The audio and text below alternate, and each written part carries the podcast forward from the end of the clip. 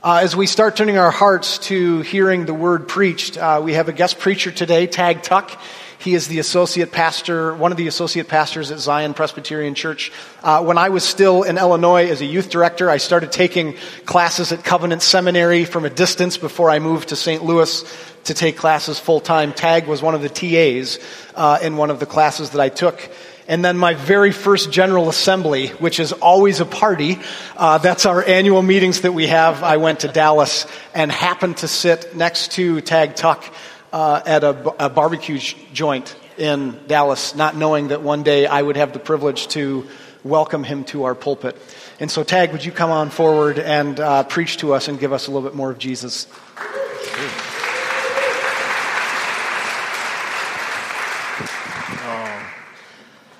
Good morning. Please turn with me online or on paper to Colossians chapter 2, verses 1 through 7. Uh, we're continuing in your series on Paul's little letter to the church in Colossae, and it is a densely packed letter. You've been taking your time walking through it, and uh, I congratulate you on that. Uh, and I, I, should, I should start by saying, and, and I bring you greetings from your sister church, Zion. Um, you have to know what a really special thing it is uh, the relationship between the three PCA churches in this town. Uh, and sort of shout out, remember that on August 6th, the Unity service is coming up.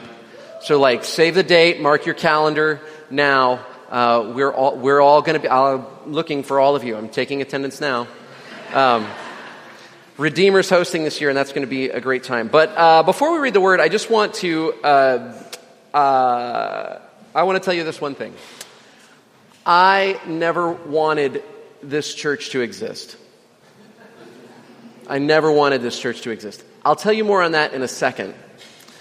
Uh, but as I've been meditating this week on this passage in Colossians, and uh, this passage and I have a history. Uh, I, was, uh, I was stationed in Germany. I was a member of the United States Air Force, played saxophone in the band program and uh, was stationed there, served at a little church plant where I was uh, the director of small groups. And Colossians 2 2 was our theme verse that we're you know, about to read. And uh, so it has a very special place in my heart as something that the Lord has used mightily in my life. So I'm glad they had the chance to come and share it with you and tell you that while I've been reacquainting myself with this passage this week, um, even though I never wanted this church to exist, as I was thinking about you and reading this passage, I was falling more and more in love with you, though I had not seen you. And maybe you'll find out why as we read this. Uh, do you stand? Do you, please stand for the reading of God's Word.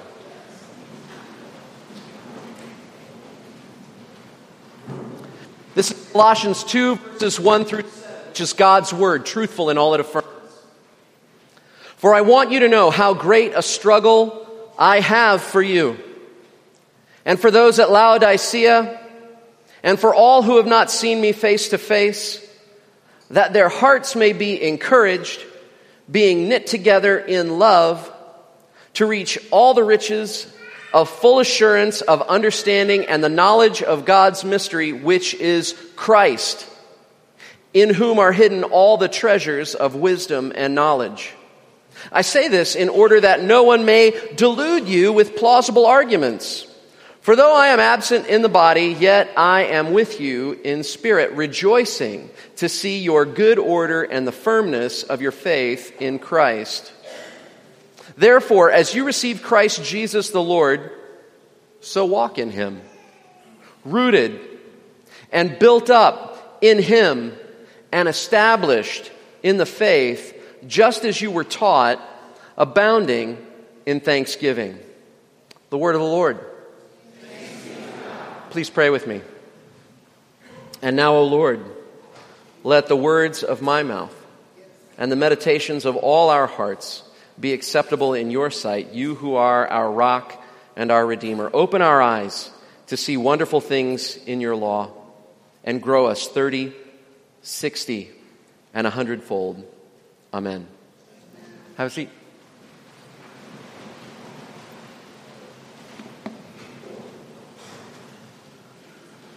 It's true, I never wanted this church to exist. Uh, I was in Lincoln in the year 2000, and uh, I was in a Bible study uh, with one of the associate pastors at Zion Church. His name was Mike Shue. And it was, a, it was the best men's Bible study I had ever been a part of uh, because in Mike Shue's living room, the truth of God's grace hit me in a whole new way, like a ton of bricks. I had done Christianity. I had, I was saved. I believed that Jesus had died for my sins. Uh, I, you know, I, I lived a decent enough life. Uh, I was getting ready to get married at the time, and we were engaged. Actually, we had uh, we had already been married when I was in that uh, in that Bible study. And uh, it was just a great group of guys that came together and spurred one another on in the faith. But I'm telling you that sitting in Mike Shue's living room, we had this conversation one night where the reality that the free grace of Jesus wasn't just free for everybody, but it was free for me, and that I needed that hit me like a ton of bricks and like with tears and snot and the whole nine yards. And, and then it wasn't long after that, it was a couple of weeks later that Mike came to the Bible study and he said, Guys, this has been a great study. We're going to, in a few weeks, we're going to close it down because guess what? Tanya and I are going to plant a church in Lincoln out of Zion. And I begged Mike with tears, Oh, please, please, please, Mike, don't end this Bible study. Don't go plant a church. This Bible study has meant so much to me. We please just have this little group keep meeting together forever.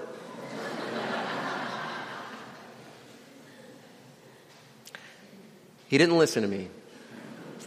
And in this moment, standing here with you, I, have I've snuck in and seen you guys all here before. I've watched you online and I've been here in person and I like hanging out with Ben and Isaac at Presbyterian and other places. And um, now, standing here and bringing this letter to you, oh, I'm so glad. I'm so glad that Mike didn't listen to me and that this church has been planted and that we're all here sharing God's word today. Right? Because here's the truth. In Mike Shue's living room, I finally found a version of Christianity that was supercharged with something life changing. In Mike Shue's living room, I finally found a version of Christianity that was supercharged with something life changing. There's a lot of different versions of Christianity out there. And this is what I want to ask you first this morning for you to think about. Because if you're here this morning, you're looking, you're either participating in Christianity as you understand it, or you're participating, you're looking for some version of Christianity. And my guess is you're, you're not doing that accidentally. You're doing it because you want something that will actually change your life. Does the Christianity that you know give you unparalleled resources for living your life in this world? Does the Christianity that you know give you unparalleled resources for living your life in this world. Because there are a lot of versions of Christianity that don't. And uh, there's a good chance that some of you, like me, have tried them out. And maybe even someone here today, uh, I, always, I always make this assumption that for somebody in the congregation today, this might be uh, your last Sunday. You woke up this morning and you said, I'm just going to give Christianity one more try, but if it doesn't work today, I'm out. People are trying out Christianity. Uh, in Paul's letter, there are people who are trying out Christianity in Colossae. Uh, and I kind of put them in three categories. There are the people uh, that Paul talks about that, uh, that like mystery. They like some, they want a religion that has something mysterious in it. Uh, I'm sure Ben's already told you about the Gnostics. That were people that were sort of pulling things together that were mysterious. And there were, in Paul's day, there were these mystery religions. They were looking for something otherworldly that could break into this world and make their life just a little more uh, interesting. To give it some uh, mystery around the edges. That could make it feel a little more transcendent. And a lot of religions will give you that feeling or give you some experience like that but they don't necessarily have the power to change your life. There's another group of folks that were running around that chased Paul around all over the Mediterranean in the first century, the Judaizers. And when I think of them and I think of us today, I think if you're looking for if you're looking for a Christianity that, well, if you're a person who's looking for acceptance, and you may want a Christianity that is socially acceptable, it's a lot like what I think the Judaizers wanted. The, Jew, the, the, Jews who lived in Rome at the time, uh, their religion was sort of on the fringes. The Romans were occupying uh, the land of Israel. They didn't, they, uh, they didn't really understand these guys who didn't have gods that you could see. And so the Jews were always trying to make sure that their religion was socially acceptable in the milieu of the Roman world. So they wouldn't be killed or run off or imprisoned. So they needed something about their religion to be socially acceptable.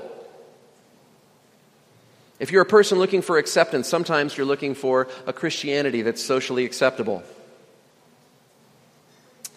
Or, when I think on the one hand of the Roman religions, because there were a number of them, and they were, it was a religion you could see and taste and touch because uh, there were idols and temples made to idols and rules that you followed to worship these gods and, and meals that you had as a part of the religion. And the first Christians who were martyred were martyred because they were atheists. And they were considered atheists because they didn't have gods you could see and touch and a religious system that you could measure and do in the same way that you could in these Roman cults.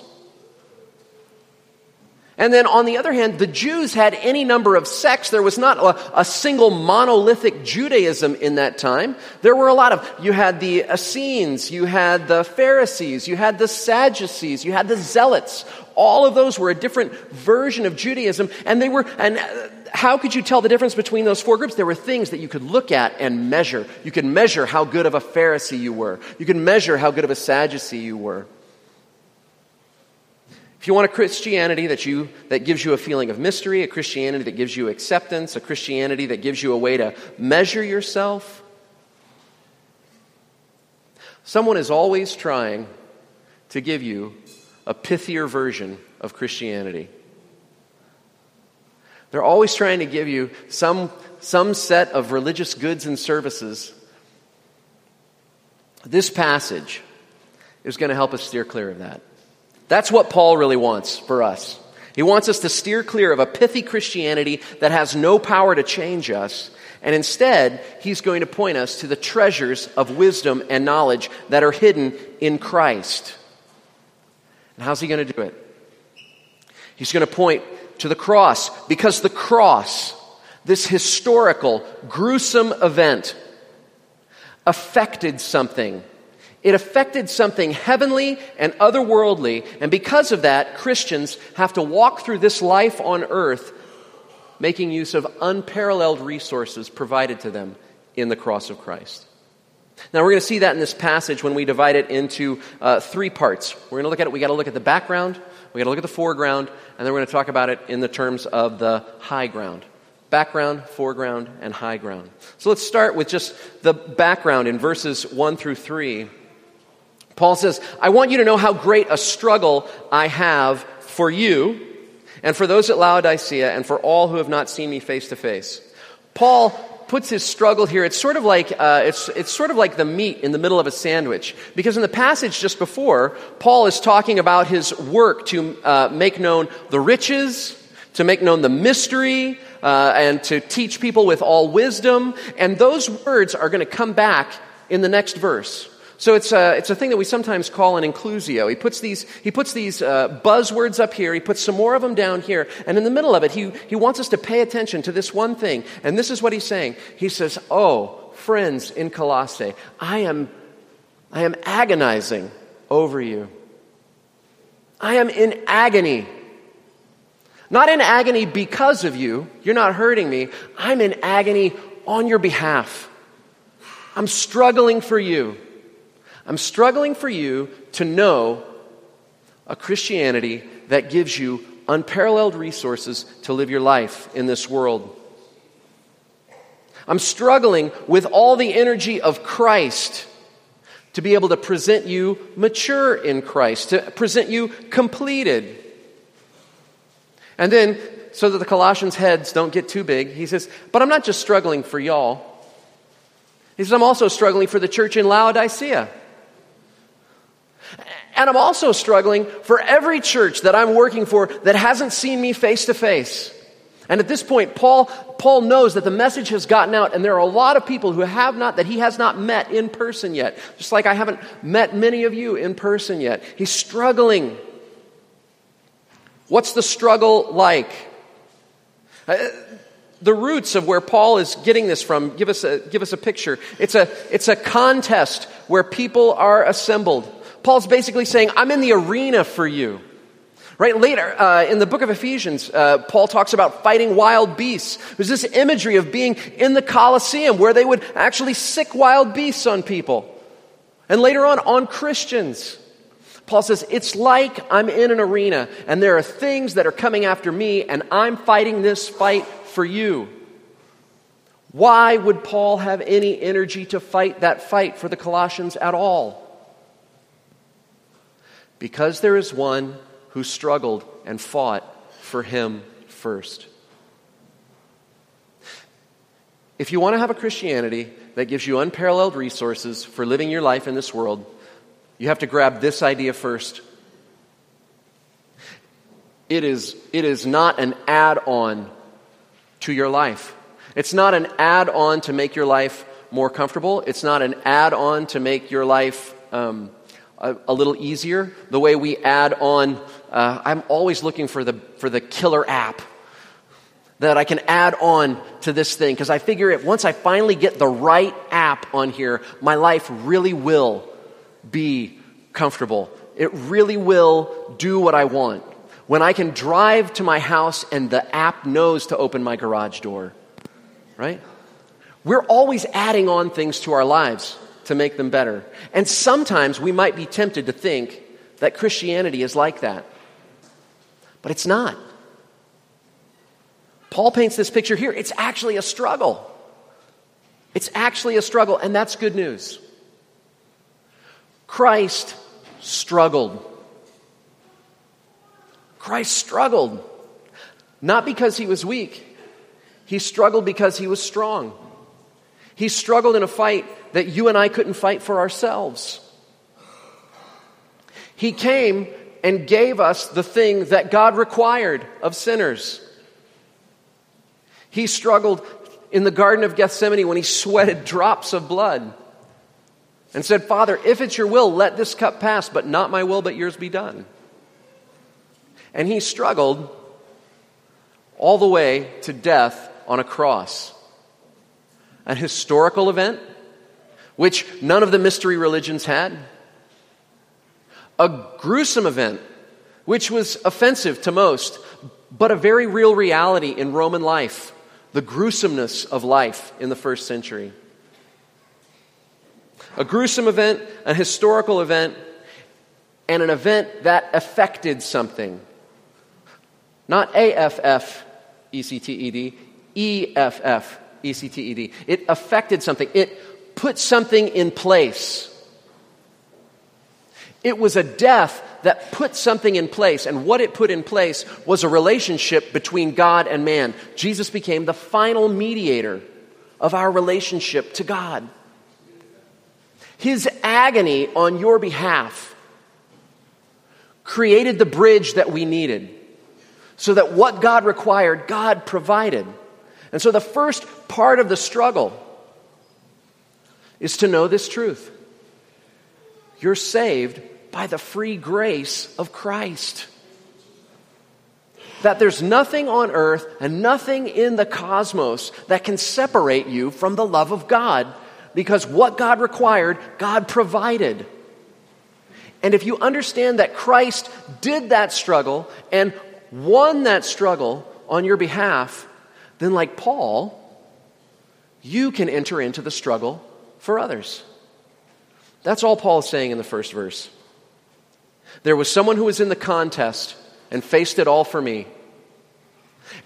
And the more that that has gripped me, the more I recognize now I'm struggling and I'm in the contest for you. And I'm not just in the contest for you who are receiving this letter. I'm in the contest for the other people that I want you to send this letter on to and have them read. And I'm in the struggle in the contest, even for all the people who I know have heard about this and, and haven't, and I haven't met them yet. We're in this struggle. If you want a Christianity that will give you unparalleled resources for living your life, you need to rem- know that you're here today because someone was in agony on your behalf. They may be calling you right now. someone was in agony on your behalf. And someone is striving for you because Christ first strived for them. And because of that, you belong to others in the faith. Paul is saying to the Colossians, you, we belong to each other. I belong to you, you belong to me. And so we strive for each other. That's the background. Now, the foreground. Foreground, Paul goes into this amazing verse saying that their hearts may be encouraged. How will they be encouraged? Uh, let's ask this question first. What, what does he mean when he says encouragement? There really are kind of two ways that, that someone can be encouraged. Uh, one of them is uh, the flying goose way of being encouraged, and the other is the running the race way of being encouraged. And this is what I mean. Uh, when geese fly, they fly in a, you know, they fly in a V, and they fly overhead and they honk. And science, scientists have studied this, and they, why do geese honk when they fly? They honk for encouragement. And the honking is the way that a goose basically says, keep flapping your wings, we're almost to Florida. Right? Just keep doing it. So there's that kind of honking encouragement. It's like, just keep flapping, I'm flapping, you're flapping, let's all keep flapping. There's another way of encouragement, the way encouragement works. And uh, this word has this sense of the word. Have you ever run a race where you're the one running or you're competing in an athletic event and your teammates are on the side and you can't quite tell if they're encouraging you or if they're yelling at you? Right? They're saying, run, run, run. And like, uh, maybe like they even have gritted teeth, They're like, run, run. And you're like, are you mad at me or am I supposed to win the race? Right? That's like, this is how your hearts, sometimes in the church, when our hearts need to be encouraged, sometimes I call it, we need the goose flapping encouragement. We're almost to Florida. I'm flapping, you're flapping. And sometimes we need to stand on the others, on the side of each other and say, run, run, you run. We need that. But how does it work? How does it work? Is first of all, your hearts have to be knit together. Uh, and this isn't like knit one, purl two. This is like when your arm is broken and it's a clean break. You have these two pieces, and before they put the cast on, the doctor has to take the bones and do this very painful thing where they put, it, put it in line. And once the bones are back in line, then you wrap the cast on so that the bones can grow together. It's knitting bones together.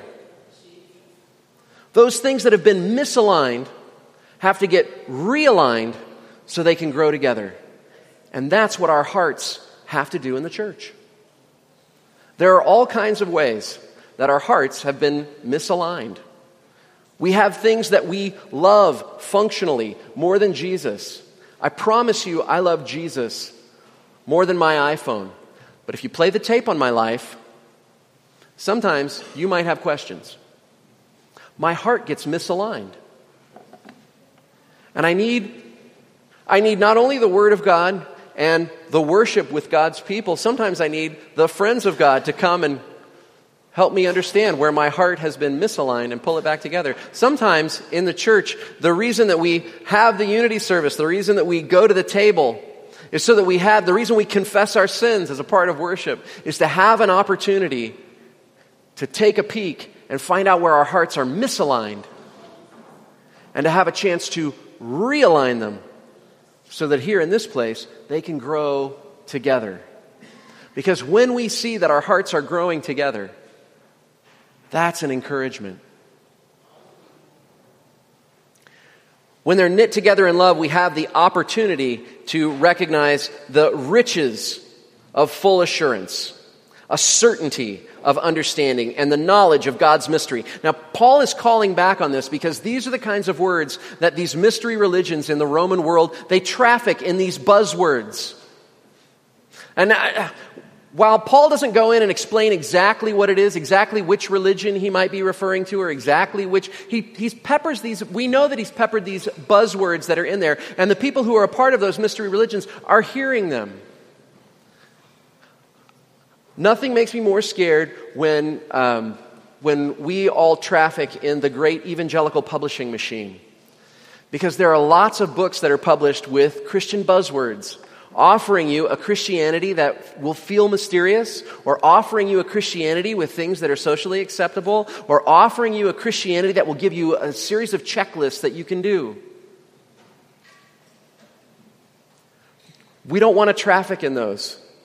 I, am not saying they're all bad. I'm, I'm, not saying don't, don't buy books. I'm not, I'm not you're getting ready to, to uh, men are getting ready to study and read a book. I'm not saying that's a bad thing. I'm just saying be careful what we traffic in. Let's think about that. Because the knowledge of God's mystery isn't all those things that we find. The knowledge of God's mystery isn't a, isn't a version of Christianity at all. The knowledge of God's mystery is a person, and the person is Christ. That's the mystery revealed. It goes back to what we said before that God is what God required, God has provided, and it's in the person of Jesus, in the historical and gruesome event of his death and resurrection. And in that are hidden all the treasures of wisdom and knowledge. Now, Paul puts that all out there in verse 4 to say, I, I, say this. The whole reason that Paul is putting that out there is to say, I say this in order that no one may delude you with plausible arguments. Pithy speech that is persuasive, pithy speech that is, uh, makes, makes churches messy, pithy speech that makes our walk, our, our experience of Christianity foggy. And what Paul says in verse 5 is, though I'm absent in body, yet I'm with you in spirit, rejoicing to see your good order and the firmness of your faith in Christ. Now all of a sudden, Paul grabs this military sounding language. Good order and firmness. Think about a, think about a rank of troops in a block, armed, marching through the middle of town. And you say, I don't know, is that supposed to be comforting? if you lived in a place that was covered in smoke, covered in chaos, where you didn't know your enemies from your friends, and you found people around you dying, if the good guys marched in rank and file through the middle of town and cleared the smoke and brought order, it would be a moment of thankfulness. I know what you're thinking. But on this earth, so many times when that happens, the guys who come in to clear out the oppressors become oppressors themselves. Every metaphor breaks down at some point. Paul says, knowing Christ, knowing Christ clears the smoke. Knowing Christ, knowing that you're saved by sheer grace, and not by uh, your socially acceptable Christian habits, uh, not by the mysterious feelings that you get sometimes in worship, knowing that you're saved by the historic and gruesome event of Christ's death and resurrection. That brings good order and firmness to your faith. And that's what people were looking for. Paul's, Paul's not just making all of this up either, uh, because the other part is uh, he's borrowing from the Old Testament.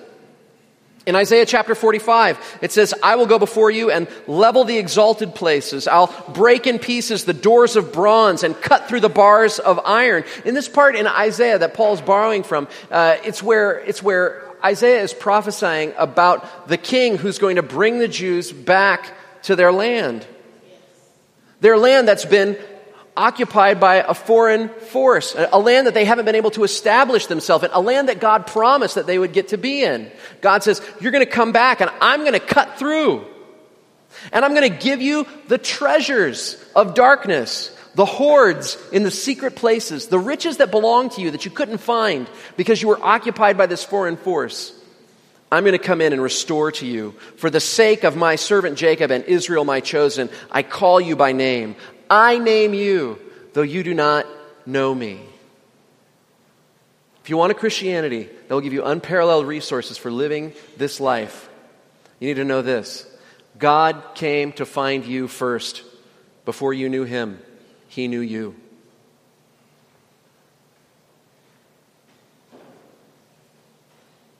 In Isaiah 33, the Lord is exalted, he dwells on high, he will, fill, he will fill Zion with justice and righteousness, and he will be the stability of your times.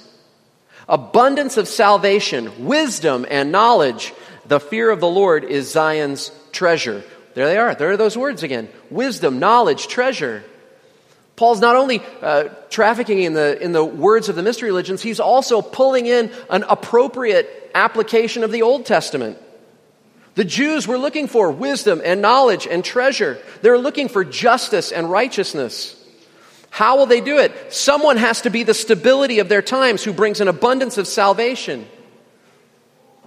Not only does Christ bring an abundance of salvation because he provides what God requires, but he also can be the stability of our times.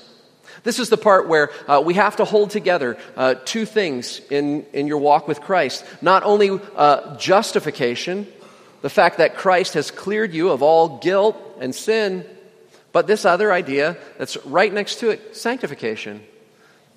That when you know you're saved by the sheer grace, it starts to do something in your life. It messes with you in ways you never could have imagined. You find yourself in a guy's living room in tears. And it does something with your relationship with your wife, for example. It does something to how you navigate your relationships with coworkers. It does something with how you navigate your relationships with people in a different socioeconomic strata than you.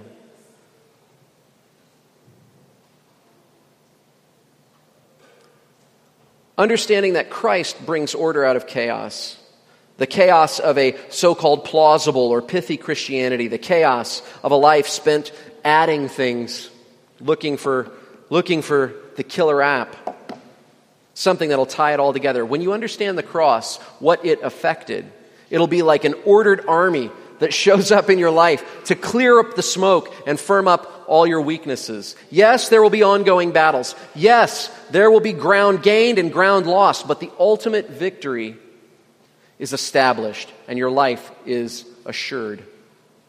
So uh, you look at the background, we look a little bit at the foreground. Now I have to talk about uh, what I just decided to call the high ground in verses 6 and 7. And it starts here. In verse 6, he says, Therefore, as, as Paul says, Therefore, as y'all received Christ as Lord, so walk in him.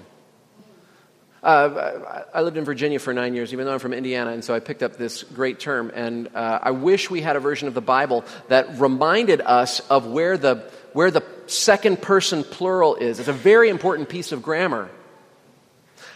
Because one of the things that happens to us, one of the things that makes us susceptible to a Christianity that has no power to change our lives, is if we hyper individually read a text like this. Because this is what happens. I, I read this and I go, Therefore, as you received Christ Jesus the Lord, so walk in him. And what I hear is, I, as I myself, only me, received Christ Jesus as Lord, so I walk in him. Just like when I went to the store, I received this phone. And I set this thing up to make it work for me. And I add the things onto it that are going to make my life the way I want and need it to be. That's not what Paul said. If I do that, then I will look for, if I want, if I want acceptance, I'll look for a socially acceptable Christianity. If I want measurement, I'll look for a Christianity that gives me checklists. If I want mystery, I'll, I'll look for multicolored things in Christianity that make me feel so transcendent. No. Therefore, as y'all receive Christ Jesus as Lord, and look at yourselves, you are more different than you think. What ties all of you together? The gruesome, historic event of Christ's cross. That's it. Some of you are richer than others, some of you are poorer than others. Some of you are older than others, some of you are younger than others. Men, women, there are all kinds of ways, political parties that we can split ourselves up in this room, but something ties all y'all together. And that is an unparalleled resource with which we can move through the city of Lincoln, the state of Nebraska, the United States, and the whole world, if we know. But we need to be careful not to overread this as how I individually receive Jesus, right? Because then we're susceptible. So pay attention to that. But then he gives us these last three pictures. He gives us rooted, the plant language. I loved it, how uh, Stephanie brought it out. Rooted, the, the tap roots have to go down deep into the ground. And they have to draw up nourishment. What's the nourishment? What's the nourishment? The nourishment is that you're saved by sheer grace. You're saved by sheer grace. It was not because you were smart enough. It's not because you were clever enough. It's not because you were beautiful enough. He came looking for you before you knew his name, and you were saved by sheer grace.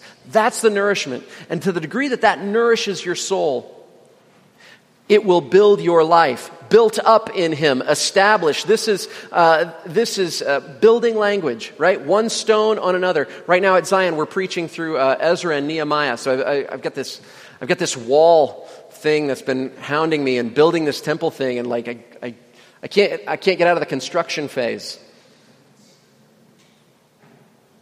The nourishment that you're saved by sheer grace in His justification, the establishment of your life by putting one stone on another. And this is what it says in Hebrews 13 9. Don't be led away by diverse and strange teachings. Don't be led away by a pithy Christianity, because it's good for the heart to be strengthened, same word, by grace. Grace doesn't just start your Christian life. Grace takes your Christian life from cradle to grave, all the way through. Right? Sometimes we start our Christian life by, uh, by grace, and then we gut it out, and we wonder why somewhere along the way we run out of gas. Grace has to build our Christian life. I have to enter the struggle with the people that I'm misaligned from by giving them grace and being able to receive grace from them so that we can grow together. And then I'll be not only, so I've got to be nourished by that grace, I've got to be built up in that grace. And when I recognize that, when I see those moments, those little moments, I abound in thanksgiving. I abound in thanksgiving because I know that it wasn't because, it wasn't a, it wasn't a Christianity that made me smart enough or that was because I was good enough. It was because God came and found me. Uh, I put it, I asked Ben to put it on the front of the bulletin. Uh, it's a quote by the Puritan Matthew Henry. Knowledge and faith make a soul rich. The stronger our faith and the warmer our love, the more will our comfort or encouragement be. The stronger our faith, the warmer our love, the more will our encouragement be. The treasures of wisdom are hid not from us, but for us in Christ. It's not meant, Christianity is not made to, made to make you feel mysterious. It's meant to give you unparalleled resources to live in life. Paul took on the agony for the church because Christ took on agony for him. And the power of that agony is is available to you through the cross of Christ. So when you're tempted to a Christianity that is crossless, don't take it. There is not a Christianity that's mysterious, socially acceptable, or measurable in the ways that we've described, but there is instead is Christ, the one who knits your hearts together by being the answer to these things that we're all looking for. And we take the high ground, deeply nourished by the truth that we're saved by sheer grace, built, building our lives one day at a time in His truth, living a life of gratitude in light of it. I'm so glad this church exists. I'm so glad to have my heart knit together with yours this morning. Who else can we bring in by the power of the cross? Let's pray. Almighty God, our Creator, and our Redeemer, the one who provided for us in Christ the very thing that you required from sinners. Oh, grant that we might have our hearts encouraged, being knit together in love, that we might understand in fresh ways your grace and worship you alone, Father, Son, and Holy Spirit. Amen.